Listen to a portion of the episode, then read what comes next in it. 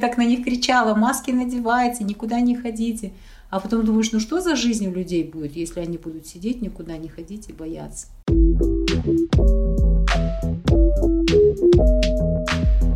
Всем привет! Это Шива подкаст, и меня зовут Алихан. Сегодня мы говорим с Гульзадой. Гульзада, привет! Привет, Алихан! Расскажи, ты как с фронта просто человек, что там с коронавирусом вообще, как, что это за фигня? А, а, а то, серьезно, мне кажется, ты единственный мой близкий знакомый, ну, подруга, кто прям, ну, переболел короной. Что это, каково это? Да, я, честно говоря, тоже надеялась войти в 80%. Я вообще была уверена, что я пройду эту корону просто пулей, потому что все мои друзья, все практически, нет, одна подруга у меня попала в больницу – но я думала, что меня минует, потому что по статистике, вот на сколько, 10 подруг, а нет, правильно, нас 10 подруг, и 8 из них прошли нормально, смотри как, а две, мы обе, попали в больницу. В общем, все по классике. Ну, в общем, там началось это в июне, в июле, в общем, у нас тут в Казахстане в середине июня, поскольку было послабление до этого карантина, э, все начали прям повально болеть. И поскольку я веду индивидуальное занятие с детьми, пять из них заболели еще до меня, но мне это как-то не встревожило меня. Я думаю, ну болеют и болеют, выздоровеют. Вот. Угу. А потом 1 июля мы вдвоем с мужем, с Бахтыбеком почувствовали, что что-то не так. В общем, градусников у нас нет дома, никогда и не было, лекарств тоже у нас никогда не было дома. Но мы почувствовали себя плохо и поняли, что, скорее всего, это вирус, потому что, ну, просто так сейчас никто не болеет, нам сказали так. Угу. Потом подружка нам принесла градусник, мы померили температуру. У Бахтыбека была 39, такая высокая прям. У меня была 38, и я себя чувствовала вполне себе человеком, совсем не болеющим. А потом э, неделя проходит, Бахтыбек как-то на улучшение пошел, а я, ну, так стабильно на 38 температуре была. Но ничего не делала, потому что я, все, что я слушала о короне до этого, специалистов, врачей, с кем я созванивалась, они говорили, что ну ничего страшного, как бы не надо никаких антибиотиков, вообще ничего не надо, пейте и просто лежите, и оно все само пройдет, скорее всего. Вот. А потом вторую неделю я тоже как-то так провела почти спокойно, хотя начала беспокоиться уже после 10 дней, как температура не падала. Угу. А, ну, думаю, что-то ненормально это. Наверное, надо что-то делать. Сходила там рентген, сделала для самоуспокоения. Он был хорошим. Потом еще что-то сделала, сходила. Анализ крови, по-моему, сдала. Тоже там ничего такого тревожного не было. А потом где-то на Пятнадцатый день мне стало плохо, ну как-то хуже я стала себя чувствовать. Ну вот у меня появились судороги по ночам, какие-то не, ну, неожиданные, какие-то одышки, какие-то тахикардии, в общем, кошмар какой-то. Ну и в общем мне было плохо просто. Я вызвала скорую, скорая приехала, они меня так успокоили, сказали, а ничего, вы же дышите, нормально у вас ну, Типа всё. это нормально, у, у всех тахикардия, судороги. Да, да, у, у всех это нормально, это корона, это неизвестный вирус. У всех так, не переживайте.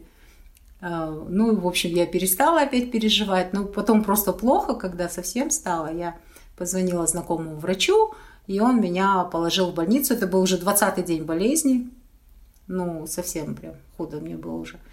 И в больнице мне прокололи, по-моему, столько лекарств, сколько за всю жизнь я не получала, потому что это были 8 уколов в день, просто таких мощных там антибиотики, антикоагулянты и гормоны. И так на протяжении 15 дней.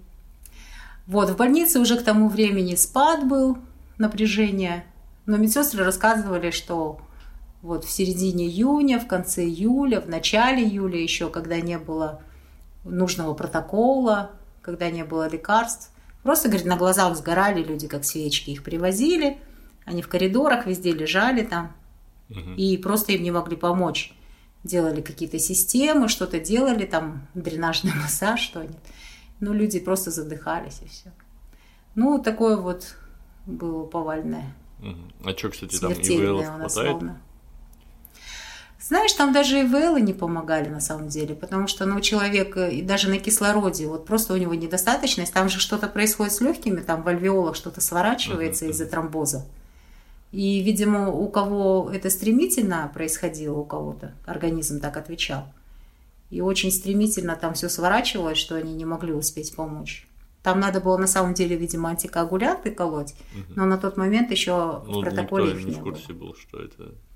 Ну да, потому что их вели только с четвертым протоколом. Это как раз когда я попала в больницу, и прям их так не жалели, угу. кололи целыми днями. Сейчас вот. расскажи, нормально себя чувствуешь, все хорошо? Да нет, конечно, нет, нет конечно. На самом деле, да, еще в короне неприятно это ее хвост. Угу. То есть, если ты переболел серьезно, тебе восстановиться там за какое-то время, там короткое невозможно, ну, как минимум, ну, вот я восстанавливаюсь месяц уже, но пока я конца не вижу. Дыхательную гимнастику делаю, еще легкие восстанавливаю. Так. Знаешь, энергии, конечно, не столько, как у здорового человека, но постепенно все равно все улучшается. Нет такого, что безнадежно и необратимо. А ты, кстати, не сдавал на антитела? Никакого не тестировался? А ты знаешь, я, да, сдавал кровь и все чисто. Но, но с другой стороны, знаешь, там российские все эти тесты на коронавирус, я что-то посмотрел, насколько они точные. Они не очень точные. Mm.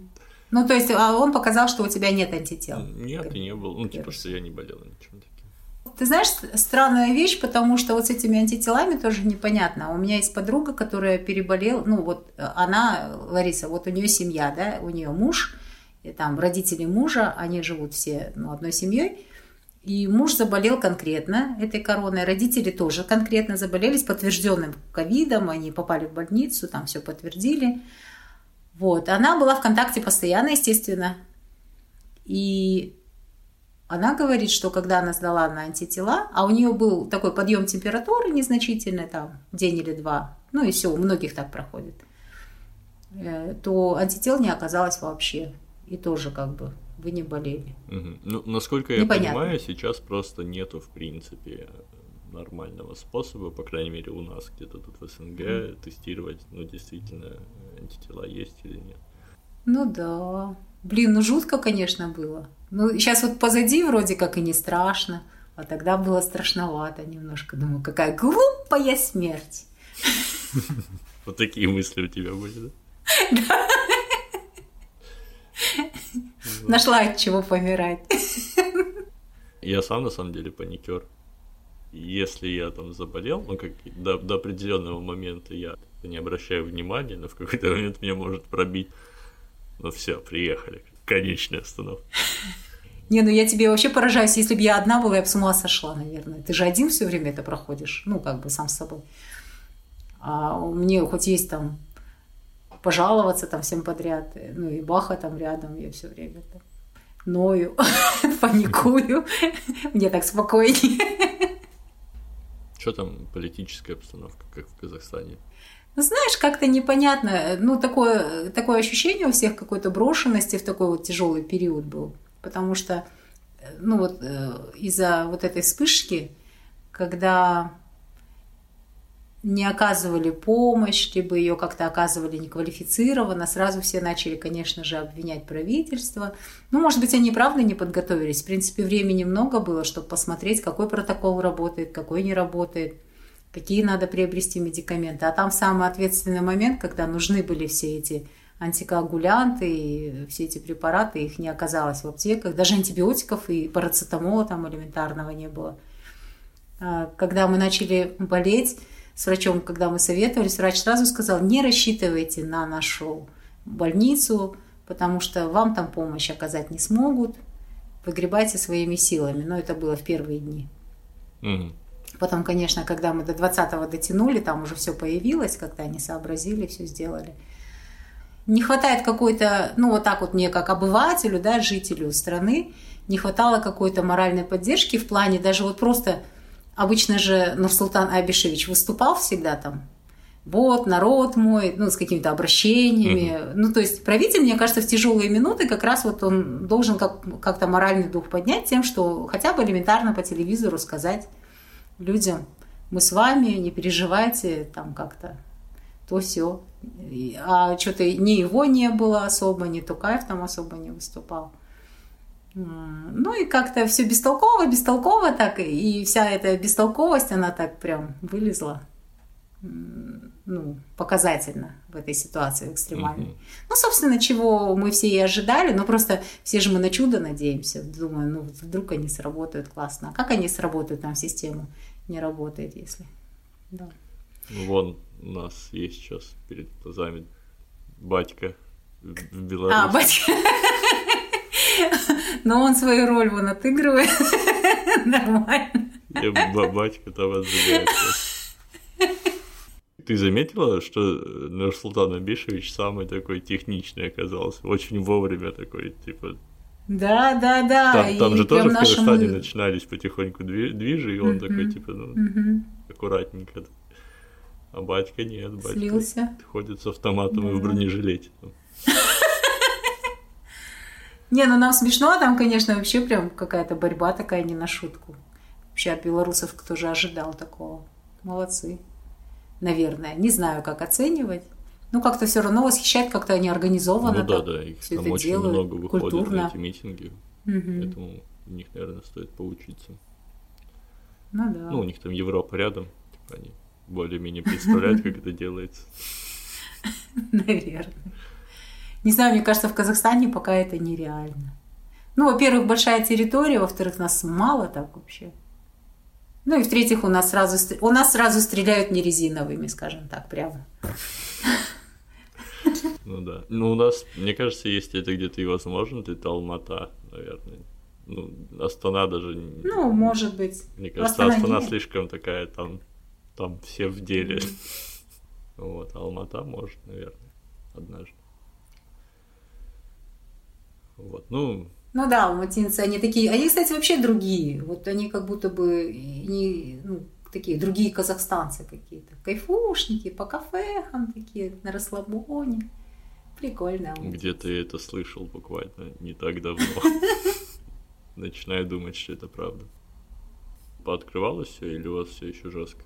Знаешь, так наполовину, наполовину. По выходным у нас закрыты обычно центры торговые, какие-то большие такие точки и закрыты, закрыто движение автобусов. А в будни все работает. Угу. Ну, и ты знаешь, у нас как-то масочный режим соблюдается очень странно. Он как бы есть, но никто его не соблюдает и никого не штрафует. Ну, его как бы нет. Ну да. Вообще меня прикалывает 2020 год, потому что БЛМ началось движуха там, негры громят mm-hmm. Америку, и все такие БЛМ, БЛМ, и как-то раз. Ну, она как бы есть, она никуда не делась, но всем пофиг уже.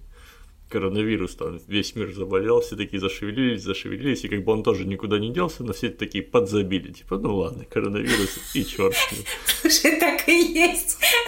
И как, как бы уже, ну, типа, столько всякого трэша творится, и всем пофигу уже по барабану, мне кажется, завтра, там, я не знаю, война начнется какая-то, все таки ну, война, ладно. Типа, пройдет. Да, действительно. Ну, как бы да, Беларусь, я не знаю, мне кажется, если бы Беларусь в девятнадцатом году там такое началось, все были бы сильно воодушевлены, как бы не то, что воодушевлены, заинтересованы в этом, а сейчас что-то новости с батькой хватило на пару дней пообсуждать, и все такие, типа, ну ладно, белорусы как бы продолжают там ходить, вот это все, а все уже такие, типа, ну, бог с ним. Может быть, это наше вот это вот клиповое мышление, но в том числе, потому что людям сейчас же быстро все надоедает. Ну и новости глобальные в том числе, насколько можно. Ну, да. Два дня целых Беларуси обсуждали. Было и хорошее в 2020 году. Там же этот Маск запускал ракету, я же прям смотрел здесь. А еще у меня новых две пластинки показать тебе сейчас. Пластинки? Давай. Вот, ты же знаешь, что я дружу с Ромочкой Ланкиным? Ну, да. Знаешь, вот. Лучшим исполнителем авторской песни и виртуозным интерпретатором и гитаристом. Вот. Но он учился, в свою очередь, у человека по имени Александр Алабин. Представляешь, да. даже Ромка у кого-то учился. Не может вот, Александр быть. Алабин. Я, вот, я, вот, я думал, он сразу таким родился.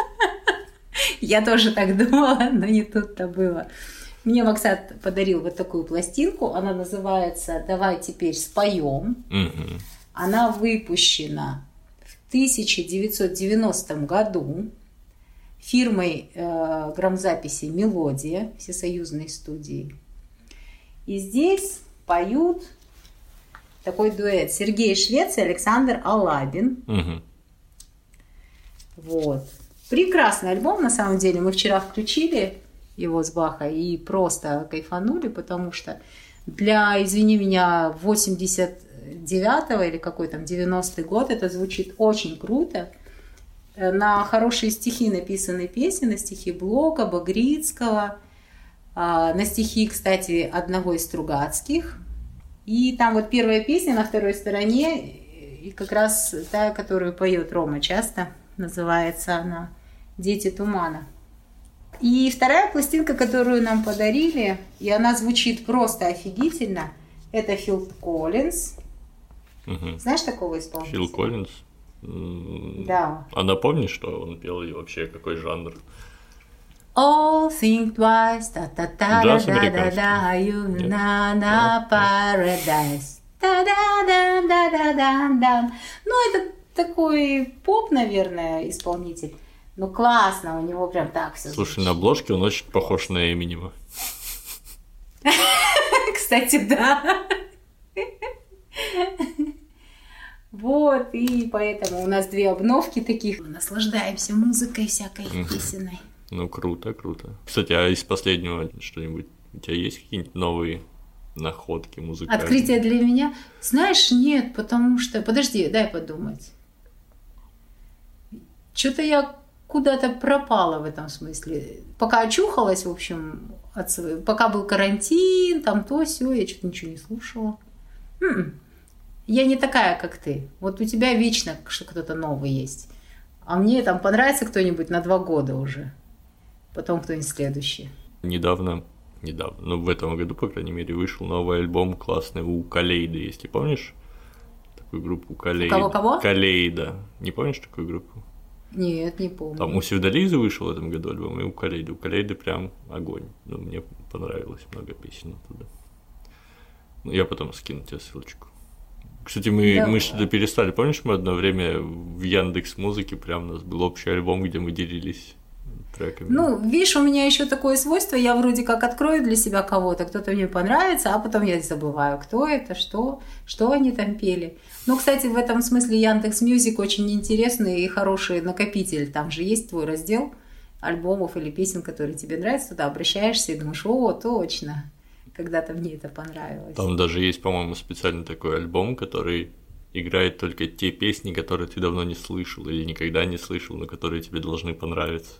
Прям такое ностальжи. Знаешь, меня немножечко, э, меня немножечко смущает то, что там мне они предлагают, и я поняла, что я совершила ошибку в самом начале, когда я писала, кто мне нравится, но я действительно писала конкретно, ну, отмечала тех, кто мне нравится. Мгм. Но я их творчество знаю хорошо.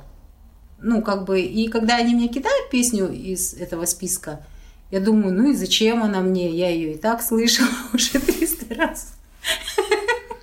Не хочу я ее сейчас слушать, дайте мне что-нибудь новенькое.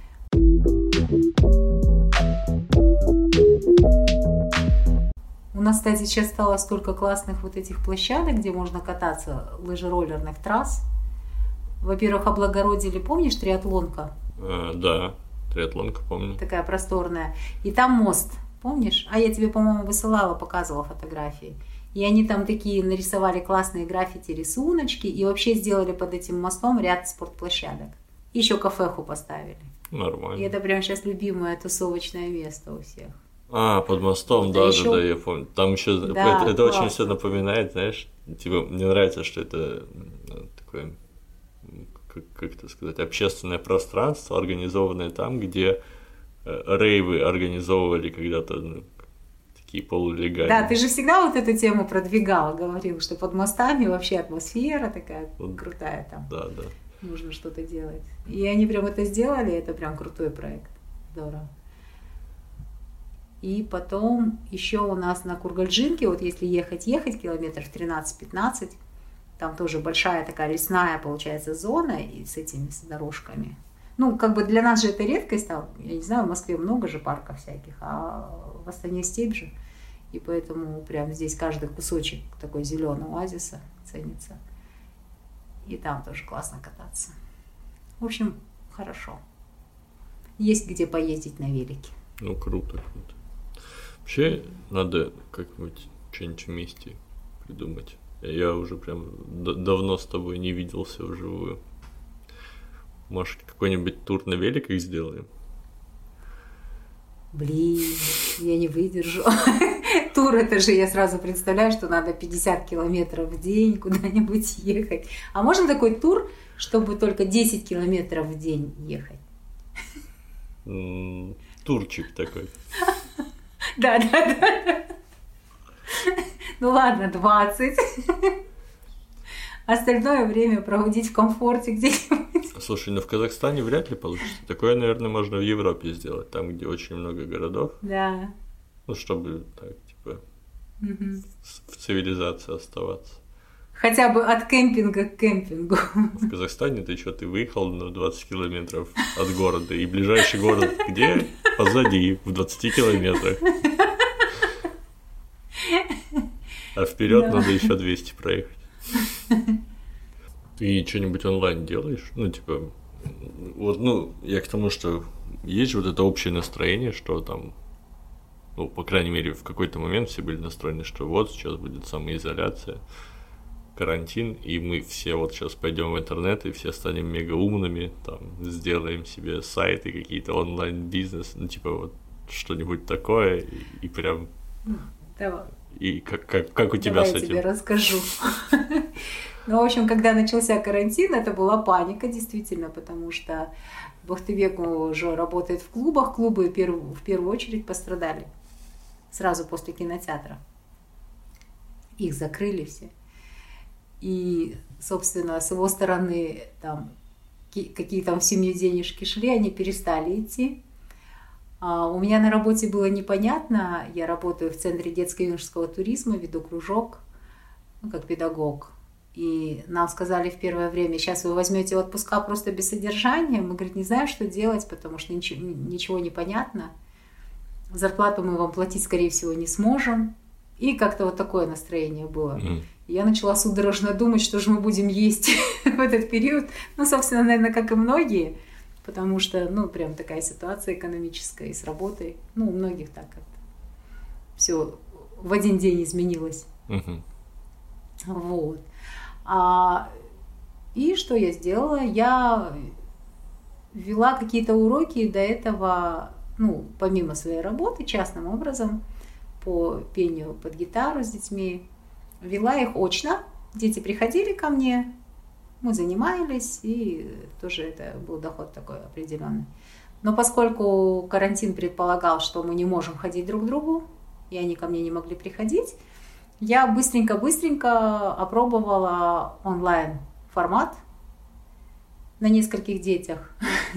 Скачала себе Zoom, в общем, и попробовала, вот как мы с тобой сейчас сидим, провести уроки, и они вполне себе удались. И это устроило многих, а, и я вот в таком режиме и работаю, собственно, сейчас. Угу. Я провожу уроки через а, Zoom, а, либо сейчас, поскольку есть послабление, можно приходить, и вот когда в тот раз было послабление, кто-то устал от этого формата, угу. ну, в общем, кого-то он прям полностью устраивает, потому что не надо никуда домой там приходить, ехать, тратить время на дорогу а кто-то воспринимает информацию, когда непосредственно вот сидит передо мной. Честно говоря, и мне легче, конечно, вести уроки очно, что и говорить. Как-то все быстрее происходит, и влияешь на человека, и человек на тебя, ну как-то быстрее все понимается. Вот. И, в общем, вот, а сейчас в таком гибридном режиме, то есть мы можем позаниматься онлайн какое-то время – потом человеку чего-то, чтобы объяснить получше или что-то понять получше, он может прийти на какой-то урок так очно. Кто-то так и ходит. Угу. Для меня это спасение прям. Угу. Мне кажется, вообще вся вот эта движуха с короной, она у многих сняла страх перед онлайн-форматом чего бы то ни было. Ну, потому что обычно люди чего боятся? Первого раза, а тут первый раз пришлось сделать. Все такие, типа, ну ок, и так можно, ладно, типа. Да, это правда. Ничего в этом такого нет. Мы даже репетиции умудрялись с девочками делать онлайн.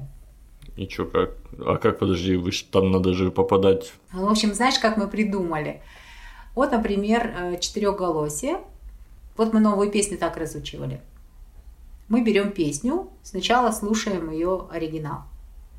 Потом выбираем тональность сообща, и потом я ее подбираю на гитаре, и какую-то часть, фрагмент я исполняю, например, и высылаю там через WhatsApp там, или как-то девчонкам. Они слушают этот оригинал. Галя в это время расписывает партии и тоже рассылает каждому его партию. Угу. И он свою партию старается спеть, не старается, а поет на то, что я играю и пою. Угу. Ну, я, ну, я понял, да. Просто тренируется, да. И так каждый. И потом, когда мы встречаемся в зуме, например, вместе, мы делаем так, девчонки отключают свой звук, угу. чтобы их было не слышно, а я, например, сижу там и играю и пою, а они вместе со мной без звука поют свои партии. Угу. Ну, типа каждый свою. Понимаешь? И каждый слышит гитару каждый и свою. свою партию, правильно? Каждый слышит меня и себя. Меня Мгм. и себя. Так, чтобы услышать все, четырехголосие, конечно, это тяжело. Это если, например, записано три голоса одновременно, и четвертый там подстраивает свой. Ну, понятно. Ну, да. хотя бы потренироваться, ну, пойдет так. Наверное, в целом, если вот так а, одна партия как ориентир идет, а остальные поверх нее записывают, наверное, могли бы тоже, типа, если в наушниках играет эта партия, они, э, они просто на микрофон записывают свои, потом можно просто сводить. Ну, от- Ну, мы пару таких делали. отдельно, Э, да. пару таких вот видео мы делали дистанционно. То есть каждый записывал свою партию, и потом Галин сын Саша все это сводил в одно, и у нас там пару видео есть таких. Да, парочка, ага. Я чуть не видел почему-то. Нет, ты видел, наверное. Э, Там ночной разговор и от прощания до прощания. Ну, в общем, есть у нас пара песен, сделанных вот именно так. Ну, конечно, это не то, потому что эмоционально тяжело. Все-таки, когда ты втроем поешь или вчетвером, вот этот какой-то общий Вайб. общее вот это настроение, да, и друг мы на друга как-то влияем хорошо и ловим настроение друг друга, это совсем другое. Ну да, да. Ну, вообще совместное музицирование это так- такие всегда переглядывания, там, гляделки. Ну да, да, да. Да даже можно не смотреть друг на друга, но вот ты чувствуешь, человек рядом стоит, вот то, что он посылает. Ну, это прям особенное состояние, да, и его не хватает, когда ты онлайн записываешь. Сегодня ж 1 сентября. Ты помнишь свое 1 сентября? Первое первое сентября, самое первое. Да, первое первое самое, да. Э, Я его не помню. С шести лет ты пошел или с пяти, или, или с семи? С шести. Шести? Ну, как бы А. все, тогда все ходили с семи вообще, но я типа пошел пораньше. Что-то тебе совсем рано отдали. Мне кажется, в 6 лет еще надо дома посидеть еще годик. В общем, я вот помню мало что из своей жизни на самом деле. У меня вот эти, э, ну, память такая, она помнит только то, что вчера произошло. Ну и какие-то только очень-очень яркие моменты. И для меня 1 сентября был, видимо, ярким моментом, потому что прошло уже, пропасть лет прошла, а я прям помню свои ощущения. Я шла вот как раз с чувством, что что-то новенькое, прикольно. Мне еще всю жизнь внушали, что учиться это интересно, что мои сестры, старшие двоюродные, все с таким интересом учились. Ну вот бабушка меня так настраивала. Вот Мергуль, она так хорошо всегда уч- учится, у нее одни пятерки, она в школу ходит, ей там так интересно. Ну, а также тянешься за старшими сестрами. Я думаю, так, наверное, там так интересно. Единственное, что меня в этот день смущало, это мой портфель. Мама мне купила портфель огромный, во-первых. Тогда не было еще ра- этих рюкзаков, не было. Почему-то все носили портфели тяжеленные. И, в общем, мама мне купила огромный зеленый портфель. Он совершенно не соответствовал моим эстетическим представлениям о том, в чем надо носить учебники. Но другого не было. Был только этот портфель. Вот. И еще у меня был фартук, мне купили белый. Но он был почему-то без крылышков, а мечтой моей жизни было, что у меня будет фартук с крылышками. В смысле, и, в общем, с крылышками? Что такое? Ну, знаешь, а что такой... крылышки на Ты представляешь себе школьный фартук? Ну, Они у девочек да. были белые и черные. Белый такой, ну, черная там, юбка, наверное, и белый фартук. Нет? Нет, ну я не знаю, это школьная форма советских времен, в общем, это коричневое платье, и сверху такой фартук, либо он черный, если ты каждый день ходишь в будничный, либо если праздник какой-то, то ты надеваешь белый фартук, а вообще это было похоже на форму горничных. Угу. Форму горничной я представляю. Я, я видел специально обучающие видео про то, как выглядит форма горничной. И вот я не знаю, почему в советской школе девочек-школьниц наряжали форму горничной, но это было так. И вот эти фартуки, они были либо с крылышками, либо без. В общем, видимо, без это был минимализм какой-то такой в одежде. Вот, у меня был без крылышек. И вот этот первый урок, я прям чего помню эти ощущения, как ты заходишь в класс, такое волнение, тебя сажают с каким-то чужим мальчиком вообще рядом за парту и начинаешь что-то рассказывать. Ну вот да, меня уже постигло разочарование немножечко вот в этот момент, когда нас рассадили и начали что-то рассказывать, и какое-то ощущение такого праздника и ожидание чего-то волшебного оно прошло. И, собственно, вся школа как-то так на автомате. Просто надо и ходишь. Ну да. А вообще тебе нравилось учиться в школе? Я не могу сказать, нравилось ли мне. Ну, я просто ходила в школу, потому что все ходили в школу. Я даже не ставила так вопрос, нравится мне, не нравится ходить. Ходишь, ну, видимо, совсем противно не было раз э, каких-то таких э, экстремальных э, воспоминаний не осталось. Ну и особого восторга я не испытывала, конечно. Хотя были моменты, вот когда к нам пришла учительница математики, 9-10 класс, она у нас вела. Она такой фанат была своего предмета, и вообще она так умела все преподносить. И она так нам эту математику преподнесла, что мы ее там всем классом полюбили. И даже наши троечники, ребята, по окончании школы, когда поступали в вузы, они сдавали математику на четверки.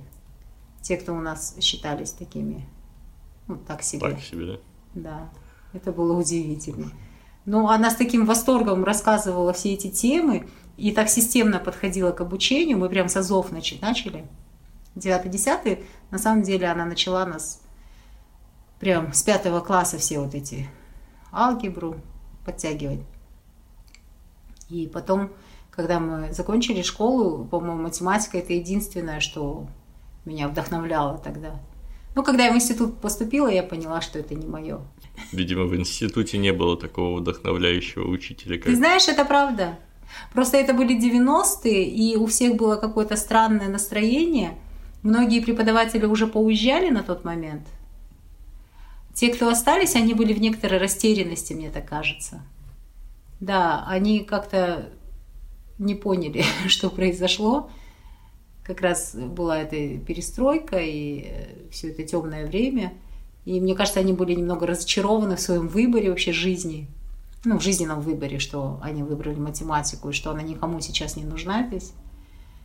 И вот в какой-то такой мы период попали, поэтому мы больше времени все-таки с моими однокурсниками проводили в актовом зале, сочиняя всякие песни, концерты, сценарии. И для меня, в общем, матфак оказался э, институтом культуры.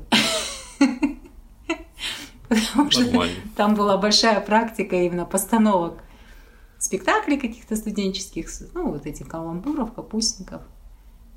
Ну, кто-то же должен отвечать за творчество среди да. математиков. И у нас было весело в этом смысле. А у вас была теория игр как предмет? У нас была теория вероятности, нет, теории игр не было. Или это уже позже появилось? Наверное, Потому позже, что... потому что у нас была теория вероятности, да, и там кое-что рассказывали об играх, но нет. И, и вообще я так пары посещала через раз, поэтому. Не спрашивай меня серьезно о математике. А школьно еще что-то могу сказать. Я в школе любил математику, я вот сейчас вспомнил. Математика прям меня вставляла. Особенно геометрия. Я геометрию, мне кажется, я ее никогда не учил. Но я ее всегда знал. Ну, то есть, знаешь, такое, типа, очень, очень просто давалось, типа, я просто всегда понимал, что и как. И, и я помню, что я, у нас был какой-то практикант, заменял э, учителя, а, и я в пятом классе зачем-то, вот я сейчас понятия не имею, зачем я ему доказывал теорему Пифагора каким-то своим способом. Я, по-моему, потом через пару классов, когда мы ее все-таки проходить начали, я осмыслил, что этот способ не очень-то был доказательный. Вот, но мне очень хотелось, я ему доказывал теорему Пифагора там, через какие-то там непонятные свои измышления. То есть теорему, до которой мы еще не добрались, каким-то способом, который мы не проходили, человеку, который не сильно в этом был заинтересован. А как ты увлекся философией? Мне всегда так интересно, как ты длинные книги. Ты всегда их любил читать? Длинные книги. Ну ты же обожаешь длинные книги. Еще витиеватым языком написанные. Как их можно читать вообще? вообще не Слушай, ну я вообще читать с детства любил, а ну просто мне какие-то вещи интересны, я их читаю. Обычно просто то, что мне интересно, я бы и рад почитать это об этом в короткой книге, простым понятным языком. Но, но почему-то опции такой нет. Обычно то, что мне интересно, пишут какие-то занудные дяди, и как-то очень сложно вот это все. Приходится разбираться в этом. Я хочу задвинуть телегу про маты, типа mm-hmm. матершину. Ну, прямо разобрать с лингвистической точки зрения, с темологической вообще, ну, там, типа, с культурной. Вот, ну и вообще все маты, там, варианты использования. В, в общем, там достаточно широкая тема. Ну, и я сразу такой, ну, надо как- как-то подковаться в этом деле. Я, я вроде умею там материться, много что знаю, но надо как какую-то базу подвести. И я mm-hmm. понаскачивал всяких там работ, научных статей лингвистов на эту тему, какие-то там диссертации магистрские. Как бы эта тема есть среди лингвистов, она существует, но как, как ты сама понимаешь, это все сугубо такой научный язык, и они о, о таких вещах пишут так ужасно длинно, долго, там приходится ковыряться в этих э, огроменных предложениях на полстраницы, где там три слова только нормальных, остальное это какие-нибудь там задний умлаут чего-нибудь там, бла-бла-бла. Ну, типа, знаешь, вот как, как классические филологи общаются на непонятном языке. Нет, вообще я так э, людьми науки восхищаюсь. Это какая усидчивость и вот это желание все классифицировать, фиксировать разбираться в вопросах дотошно. И так каждый день, каждый день. Удивительные люди. Но они, наверное, от этого получают удовольствие, потому что иначе как этим заниматься невозможно. Да, да. Ну, без этого никак. Mm-hmm. Ну, либо, может, кто-то там, знаешь, самопожертвованием занимается. Слушай, ну вот это, это я прям сочувствую такому человеку. Ну, ну наверное, да. такие есть, скорее всего. Может быть, какая-то идея там заложили ему, что он должен быть ученым. И если у него склад не ученого человека, я очень ему сочувствую. Сразу себя представляю. thank you